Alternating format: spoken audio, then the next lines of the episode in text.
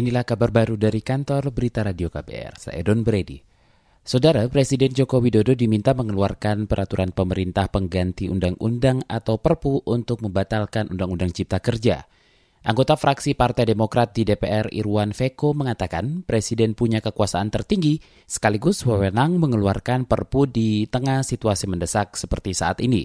Apalagi menurutnya Undang-Undang Cipta Kerja cacat hukum dan banyak pasal yang berpotensi merugikan masyarakat.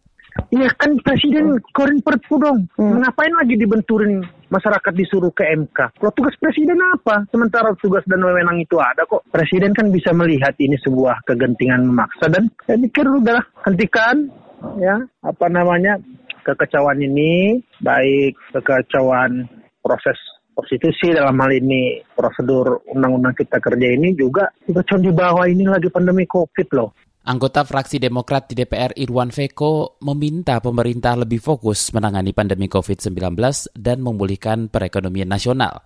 Sementara itu DPR hari ini akan menyerahkan naskah akhir Undang-Undang Omnibus Law Cipta Kerja kepada Presiden Joko Widodo. Wakil Ketua DPR Aji Samsudin kemarin mengatakan naskah itu setebal 812 halaman Rinciannya 488 halaman berupa undang-undang dan sisanya bagian penjelasan.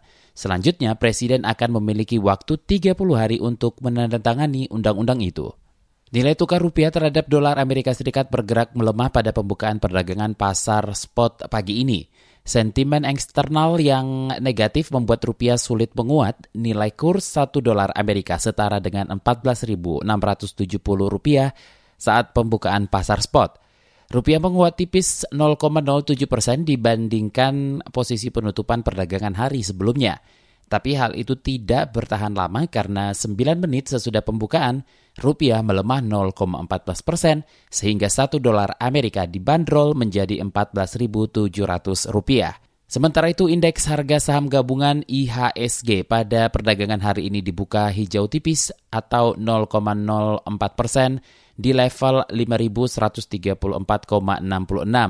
Berserang 15 menit usai pembukaan IHSG masih menghijau 0,09 persen di level 5137,55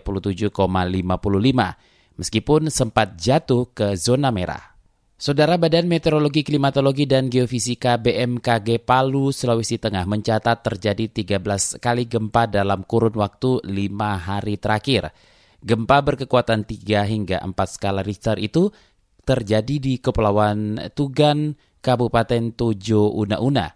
Kepala Divisi Data dan Informasi BMKG Palu, Hendrik Leopati mengimbau masyarakat di wilayah pesisir meningkatkan kewaspadaan bencana – Selain itu bersiap melakukan mitigasi mandiri bila terjadi guncangan gempa dengan durasi cukup lama. Apabila masyarakat merasakan guncangan gempa uh, yang kuat atau dengan goncangannya tidak kuat tetapi lemah tapi diayun dalam durasi waktu yang lama jadi strong dan long. Itu tolong eh, teman-teman uh, masyarakat yang ada di wilayah pesisir segera meninggalkan pesisir. Harus masuk sejauh mungkin ke daratan atau cari ke tempat yang lebih karena kita mengantisipasi efek domino tsunami. Kepala Divisi Data dan Informasi BMKG Palu Hendrik Leopati menambahkan saat ini keberadaan sesar aktif penyebab gempa beruntun di Kepulauan Tugan sedang dalam penelitian. BMKG juga menelusuri keterkaitan antara sesar aktif di dasar lautan itu dengan sesar balantak di Kabupaten Banggai. Demikian kabar baru dari kantor Berita Radio KBR. Saya Don Brady.